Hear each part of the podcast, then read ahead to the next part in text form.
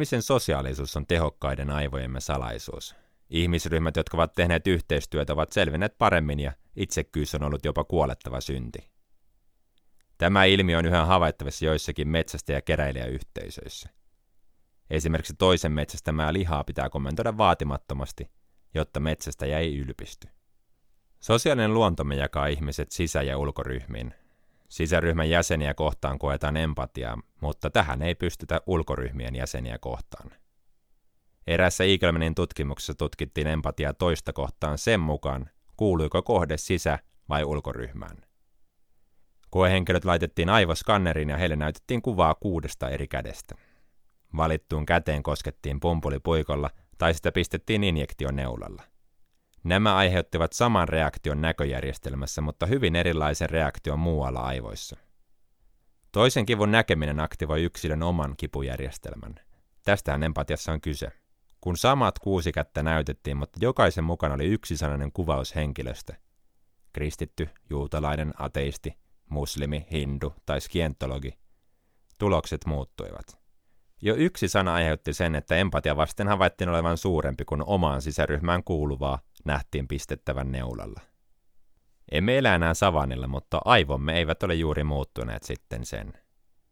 Maailmankaikkeuden monimutkaisin tuntemamme järjestelmä uskottelee meille yhä kaiken rasvaisen ja sokerisen ruoan tekevän meille hyvää.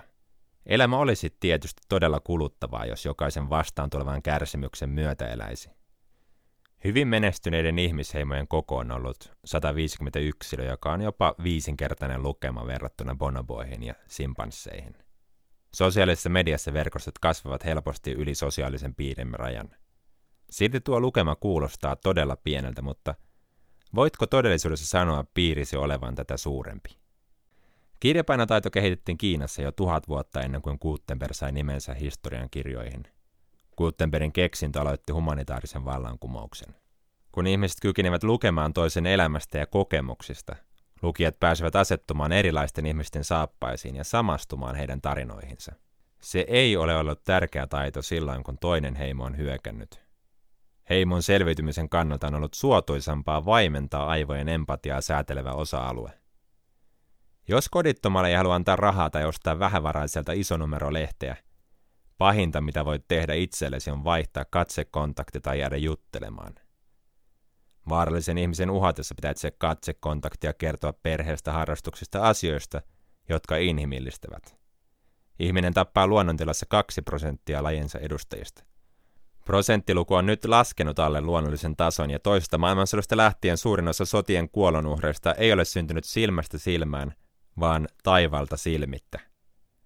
Jos verrataan ihmistä muihin hominidiserkkuihimme, ihminen tappaa kaltaisiaan vähemmän kuin heimosodalla tervehtivä simpanssi, 4,5%, mutta enemmän kuin vapaamielinen bonobo, 0,7%.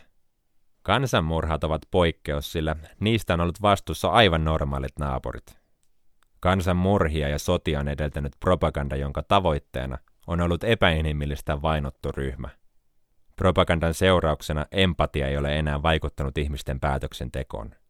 Jugoslavia, Ruanda ja Saksa ovat esimerkkejä siitä, miten ihminen on muuttanut ennemmin arvojaan kuin noussut omaa ryhmänsä vastaan ja riskeerannut jäsenyytensä ryhmässä. Sosiaalipsykologiassa tätä kutsutaan Lucifer-efektiksi, jonka mukaan tietyissä olosuhteissa kuka tahansa kykenee hirvittävään julmuuteen. Kansanmurhia tehneet ihmiset ovat kokeneet olevansa osa parempaa yhteisöä kuin murhatut ihmiset, jotka on epäinhimillistetty. David Livingstone Smithin mukaan epäinhimillistämisen prosessi kumoaa ihmisen luontaiset estot vahingoittaa tai tappaa toinen ihminen. Epäinhimillistäminen on aina edeltänyt kansanmurhia. Tämä on se syy, miksi sananvapauden yhteydessä on tärkeää puhua sanan vastuusta. Vihapuhe on ollut ja on propagandamuoto, jonka tarkoituksena on toiseuttaa ja laskea toisen ihmisyyttä lähemmäs eläimellistä tasoa, jotta toista voidaan satuttaa ja kieltää perusihmisoikeudet. Milloin olet kiinnostunut rikoksen tehneen taustoista? Lapsuus, rakkauselämä, koulukiusaaminen ja mielenterveysongelmat tulevat mediassa harvemmin vastaan silloin, kun tekijä on ollut esimerkiksi maahanmuuttaja. Kun tekijän on helppo samastua, tekoa aletaan inhimillistää. Suojelemmeko siellä itseämme kysymykseltä siitä, missä menee oman pahuutemme raja, vai onko taustatekijöillä tarkoitus vähentää oman samaistumisemme määrää tekijän?